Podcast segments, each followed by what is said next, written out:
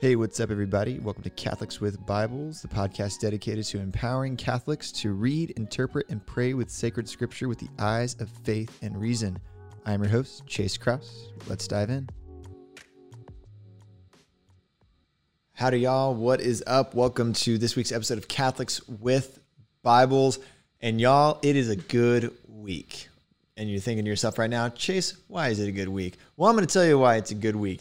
Uh, it's a good week for a few different reasons. Uh, first and foremost, because God is good and every week is good. Just depends how you look at it. And it's a super cheesy answer, but anyway, that's it. Uh, but the second thing, also, this is the last week of school here at St. Teresa's. For those that don't know, uh, this podcast is sponsored and run by St. Teresa Catholic Church and School. I am the uh, director of youth and young adult ministry here. And so it's last week of school year, which means I'm going on vacation for the next two weeks. So, what does that mean for the podcast? Well, it means for the podcast, there's not going to be a podcast for the next two weeks. What does it mean for me? It means I'm going to take two weeks to chill with my fam jam, read some books. We're going to uh, on a little beach vacay to Gulf Shores, Alabama. And if you're thinking to yourself right now, Chase, why are you going to Alabama? It's because Gulf Shores, Alabama is about 30 minutes, 45 minutes west of Pensacola, Florida. And Florida is beautiful, which means Gulf Shores is equally as beautiful. It's just cheaper. Um, so, uh, very exciting time in the Kraus household. And if you're not going on vacation at any point in the next two weeks, sorry. I will enjoy it for you. Hopefully, you go on vacation soon. I actually just got done reading this book called Leisure, the Basis of Culture. Um, fantastic book. You should read that book if you haven't. It's by this guy named Piper. Um, Pieper? Piper? I don't really know how to say his last name. He's German. Um, but anyway, leisure being the basis of culture, you know, really just saying that, you know, as human beings, we need to rediscover this ability that's in, in our, in our nature to have leisure. And leisure is not laziness. Leisure isn't recreation. Leisure is the ability to, to contemplate the good, true, and beautiful, right? Uh, and the only way you can have leisure though is if you're not just constantly working, right? So if you are constantly working, if you're constantly stressed out, if you're constantly just blowing and going, you know, take some time for yourself, have that leisure, have a nice glass of wine, maybe some whiskey or some bourbon, smoke a nice cigar, go on a nice hike, have leisure time where you can contemplate the God, the good, true, and beautiful. Uh, with that being said, we are, man, I was, I was trying so hard to finish this uh, journey and man when we created them this week because it's like I'm going on vacation. Like let's just wrap it up this week. And I just I I was like, no, I'm just gonna do it. We're gonna end with today's episode. Doesn't matter what I'm skipping. And then I like just kept reading ahead, kept looking, and I'm like, ah, I need at least one or two more episodes to feel like we we did it. You know, we got through everything we needed to get through. Um, so that being said, we will have a two week little hiatus, and then we're gonna come back and wrap up Man and Woman He Created Them. Uh, we've been doing this for a while, which is kind of exciting. Um, and I have our next mini series in the work, but stay tuned for that one. I don't want to give it away. Um, cliffhanger, bring you back in three weeks. Um, but anyway, uh, today in Man and Woman He Created Them, we are actually getting into JP2's undelivered addresses. So JP2 has a section of addresses, an audience oh, I think it's like 103 through 113 or 115 or something like that um, on his commentary on the Song of Songs, and he actually wrote these, but he never delivered them. Um, and so, you know, audience audiences, you know, one through 102 or 103, he delivered, and then he delivered a conclusion.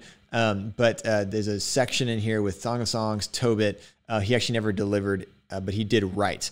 Um, and so we're going to get into the Song of Songs today. Um, and so, a few things with getting into the Song of Songs, right? Um, it's Old Testament, obviously, and this is one of those books where, as a as a biblical wannabe biblical scholar like I am, and the reason I say that is because I have a master's in biblical theology. I don't have a doctorate, and I just I can't get myself to call myself a theologian because uh, I just have a master's, and I've met theologians who do this professionally with PhDs, and they are just way smarter than I am. So I just I'm not going to call myself a biblical theologian. I'm a wannabe biblical scholar, um, and so as somebody who's a wannabe biblical scholar, I spent a lot of time in the Song and Songs of this in the Song of Songs or the Song of Solomon, whatever you want to call it, during my master's for a few reasons. Um, the the original reason I spent so much time in it was because it's just such a fascinating text and it's so beautiful and it's so rich and it's it's just kind of it's very visceral text, right? And it's just, it's, I think anybody who reads it is at least, uh, you know, intrigued by it.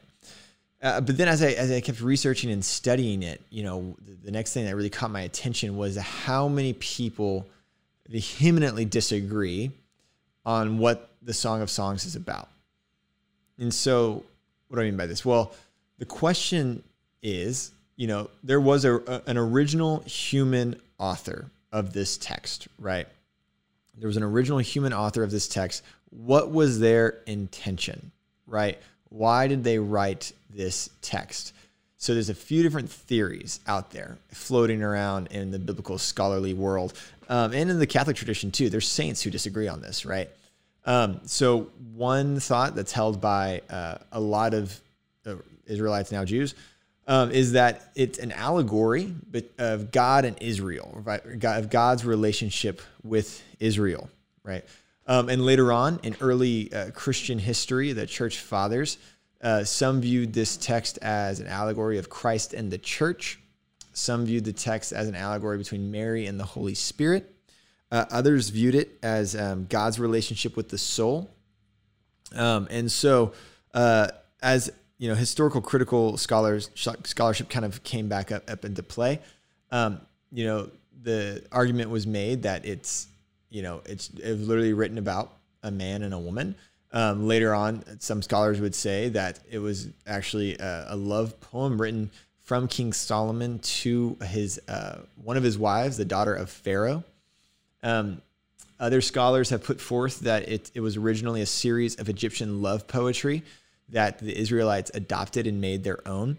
Um, and then uh, a really, really recent uh, theory is that it's an allegory between God and the temple, right?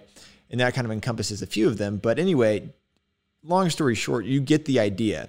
There is no consensus on what the original purpose of this text is about. It is an extremely difficult text to read.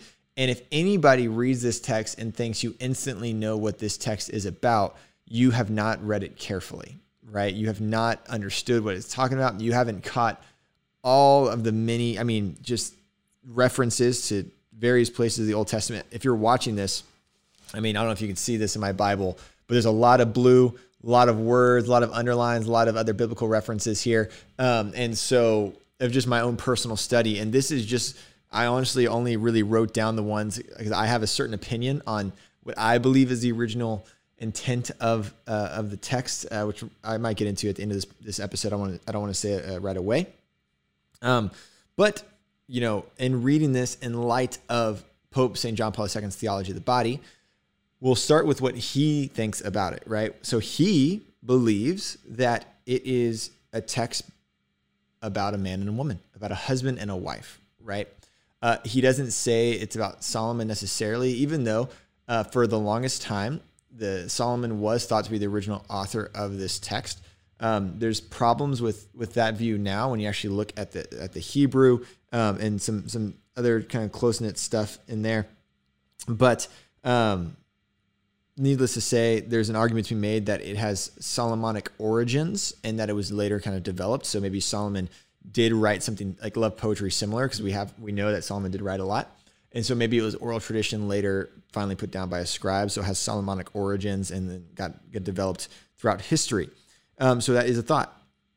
So with that being said, um, you know, the Song of Songs, the great song, right? That's what this, this book is about. Um, and so a lot of different ways you can look at this, but for JP2, what, what he did, he really only spends about, oh, I don't know, eight, ten audiences on, on this book and he even says at the end in the last one, he, his goal isn't to give a commentary in the traditional sense of the text. Uh, he really just wanted to see how the Song of Songs fit within the sacramentality of marriage um, and within this what he calls the language of the body, right? What he calls the language of the body. So, one of the things that he points out early on is that when you actually read the text, right? we're actually going to read chapter one here in a second. We're not going to read the whole thing, even though it wouldn't take me that long. It's only eight chapters. Um, but when you read the text, we have this sense of the bridegroom and the bride viewing each other and really seeing their beauty, right? And JP2 is going to expound upon that. Before we get into it, let's just read chapter one here. Um, and then and then we're going to talk about some of it. Just and this is going to really set the stage for the rest of the book. So we read this: the Song of Songs, which is Solomon. Oh, that you would kiss me with the kisses of your mouth.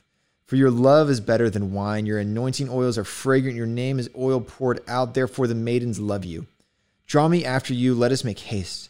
The king has brought me into his chambers. We will exult and rejoice in you. We will extol your love more than wine. Rightly do they love you. I am very dark but comely. O daughters of Jerusalem, like the tents of Kedar, like the curtains of Solomon, do not gaze at me because I am swarthy, because the sun has scorched me. My mother's sons were angry with me, and they made me keeper of the vineyards. But my own vineyard I have not kept. Tell me, you whom my soul loves, where you pasture your flock, where you make it lie down at noon. For why should I be like one who wanders beside the flocks of your com- companions? If you do not know, O fairest among women, follow in the tracks of the flock and pasture your kids besides the shepherd's tents. I compare you, my love, to a mare of Pharaoh's chariots. Your cheeks are comely with ornaments, your neck with strings of jewels. We will make you ornaments of gold, studded with silver. While the king was on his couch, my nard gave forth its fragrance. My beloved is to me a bag of myrrh that lies between my breasts. My beloved is to me a cluster of henna blossoms in the vineyards of Engedi.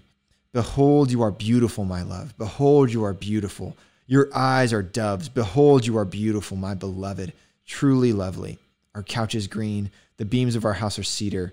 Our rafters are pine. Okay, so if you didn't know, Song of Songs is really a, a series of dialogues, right, between the bride and the bridegroom and we don't get clear just like title headers um, in most Bibles because it's it's uh, name it's it's a you can have arguments about when the bride and bridegroom speak, but most people agree that it's it's it's a conversation of poems between the bride and the bridegroom, or the lover and the beloved, right? The lover and the beloved. And so you instantly see, even in this first one, we have some archaic language, right? But I think everybody can agree that this language of love is a language of yearning it's a language of beauty, right? Even in more archaic terms, like you know, we all, it's always uh, funny when you read um, your neck is like the Tower of David, and your your your teeth are like you know sheep's flocks, and all these all these things we can kind of snicker at now. But we can we can see the artistry, right? We can see that the original author is using what he views as beautiful in the world of his surroundings to express his love to his beloved, to his bride, right? To his to his beloved. And so JP2 says love unleashes the experience of the beautiful, right? And I think this is so intuitive. And we're talking about theology of the body here. We're talking about a biblical interpretation. You know, I think so often we abstract theology of the body and keep it intellectual, but but really the, the more we understand this, and hopefully you, as you've been following along with this mini series, you've understood that all of the things we've been studying should make you more passionately in love with your spouse, right? If because if we're if as husbands we're truly called to love our wives as Christ loved the church, and if if women you're called to receive the love of your husband as the church does Christ, right? That's a passionate love. That's a fiery love. That's an unbreakable love, right? And so this this conversation between the lover and the beloved, the bride and the bridegroom, right? the one, the pursuer and the one who's pursued. This love unleashes the beauty. I, I think we get that, right? I think we get that because I think, you know, you, you can walk around any mall in America or any beach or any park and you can see other attractive people, right? And it's not lustful to say that somebody else is attractive or beautiful. Everybody is beautiful in one sense or another, but it's normal to see another person and you know of the opposite sex and say, yeah, wow, like they're they're gorgeous, they're beautiful, they're pretty. But it's different when you love them, right? It's different when you love them. Um, when I when I first laid eyes on my my my wife, I remember to this day, I thought she was beautiful. I thought she was gorgeous, right? But on our wedding day, when I saw her walking down the aisle to me, y'all, I was like bawling. It, it makes me like tear up even just talking about it now. I, I was, she was so beautiful. And my love for her was was being fulfilled finally, right? And I think we've, if you're married, hopefully you've experienced this where, you know, you, hopefully you thought your spouse was attractive um, when you first saw them, when you first started getting to know them. But as the love deepens and as the relationship grows, love unleashes beauty. You see them for who they are, right? And JP2 even acknowledges part of that is physical, right? And that's good. You should be physically attracted to your spouse. But also you you truly start seeing the beauty of the other's eye. Who the other person is in their entirety, in their femininity, right? Or their masculinity. And so, you know, chapters one through four is really they just go back and forth about the, the other person's beauty, right? And even chapter four, we, we have, Behold, you are beautiful, my love. Behold, you are beautiful. Your eyes are doves behind your veil. Your hair is like a flock of goats moving down the slopes of Gilead. Your teeth are like a flock of shorn ewes that have come forth from the washing, all of which bear twins, and not one among them is bereaved. Your lips are like a scarlet thread. Your mouth is lovely. Your cheeks are like halves of a pomegranate behind your veil. Your neck is like the Tower of David, built for an arsenal whereon hang a thousand bucklers, all of them shields of warriors. Your two breasts are like two fawns, twins of a gazelle that feed among the lilies. Um, and so he goes on, and it just it just keeps going on about how beautiful, beautiful he thinks she is. But then also uh, within the Song of Songs, we have this other theme, right? Uh, and it's this theme of sister and bride. And so we see it for the first time in 4 uh, 7. So we read this You are all fair, my love. There's no flaw in you. Come with me from Lebanon, my bride. Come with me from Lebanon. Depart from the peak of Amana, from the peak of Senir and Hermon, from the dens of lions, and from the mountains of leopards. You have ravished my heart, my sister, my bride. You have ravished my heart with the glance of your eyes, with one jewel of your necklace. How sweet is your love, my sister, my bride.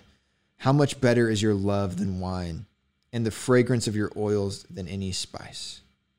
Your lips distill nectar, my bride. Honey and milk are under your tongue. It goes on. Uh, just a quick aside uh, Hebrew boys weren't allowed to read this book until uh, they were at the age of manhood. Uh, because uh, the Jews and early Israelites Israelites um, thought it was a little bit too much for he, the Hebrew boys to handle. Um, and remember uh, that one of the commandments in the in the Torah, right, which all Israelites held on to, whether Sadducee or Pharisee, uh, was you weren't allowed to masturbate. Right? We read this in Genesis. It was that um, one of the was it Genesis? or was it Exodus? Forgive me. Um, but anyway, it's a story of um, there was a man um, who uh, didn't um, didn't consummate with the with the woman he was with. Instead, he uh, his seed. It says his seed fell on the soil, right, purposely, and then he was killed for it, right. And so the Israelites interpreted that as as masturbation is, is sinful, right, uh, and, and contraception, even if, if you're Orthodox Jew.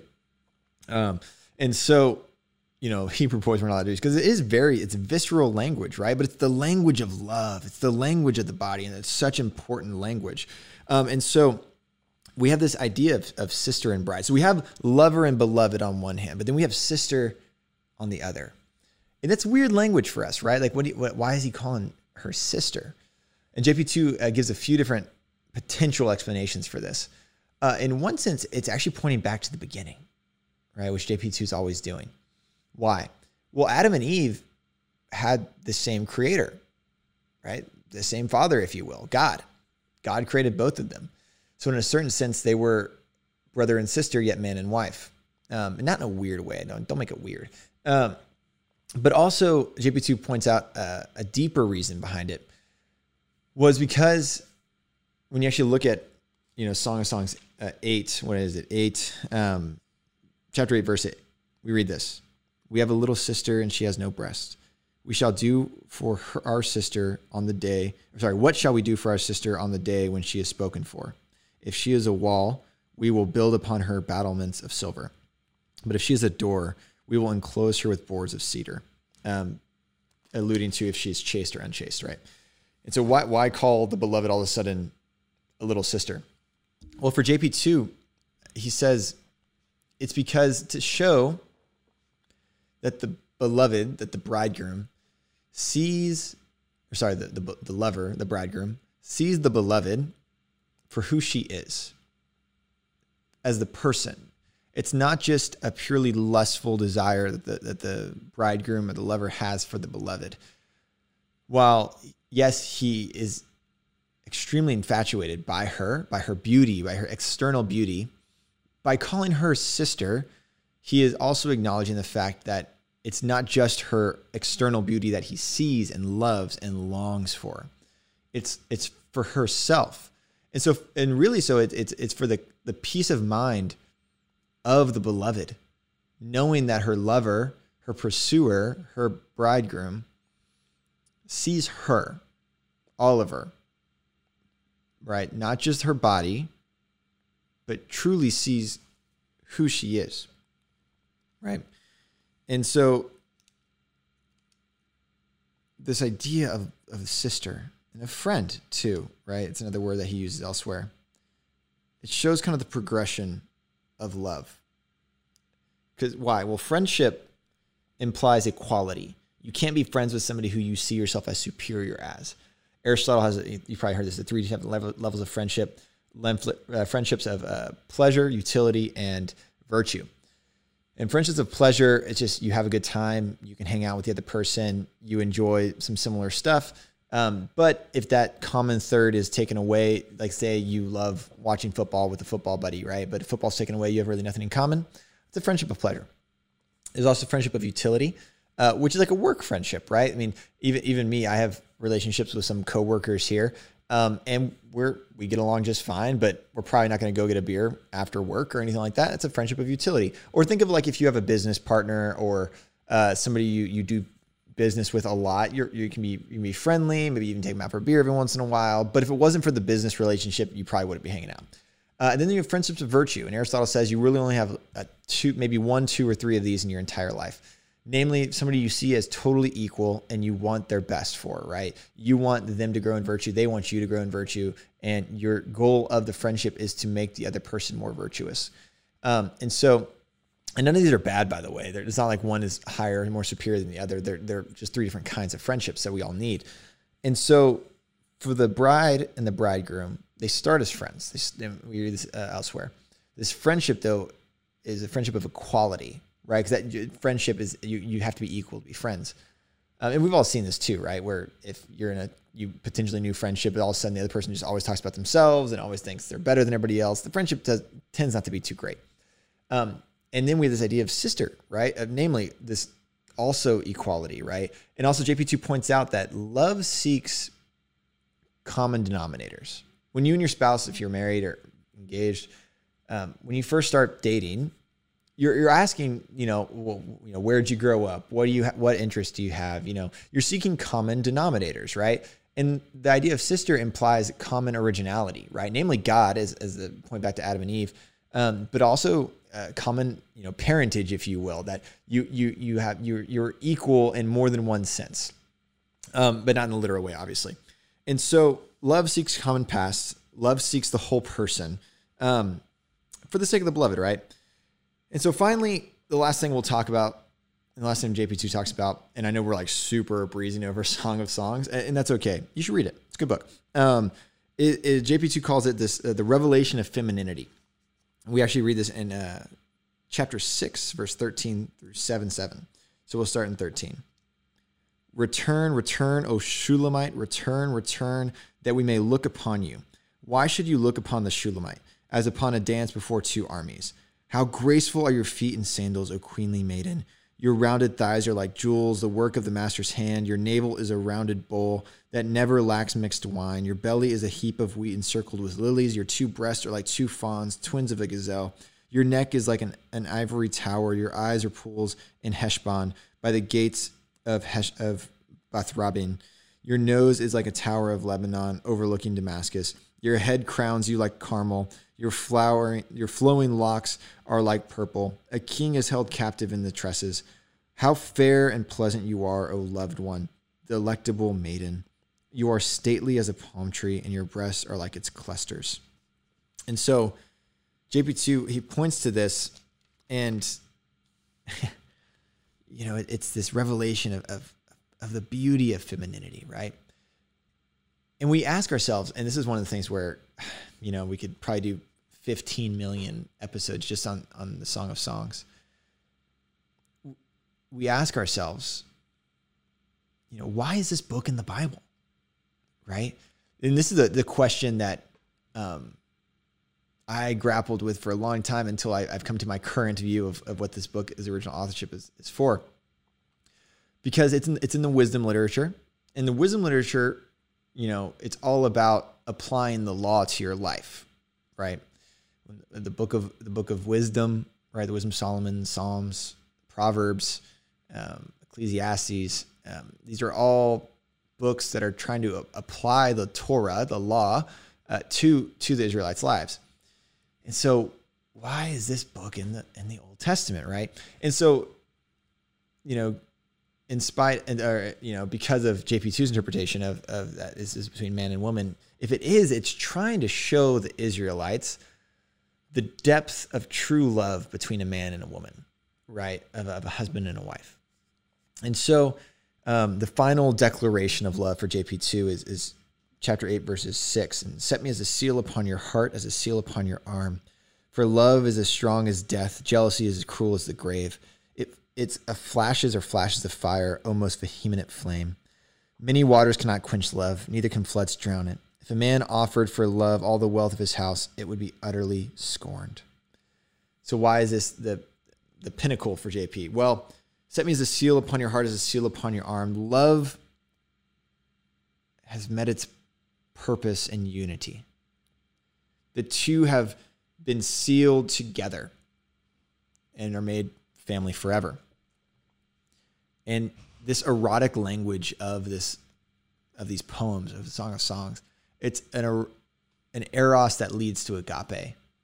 It's a passionate love which leads to unity and leads to this reciprocal gift, right?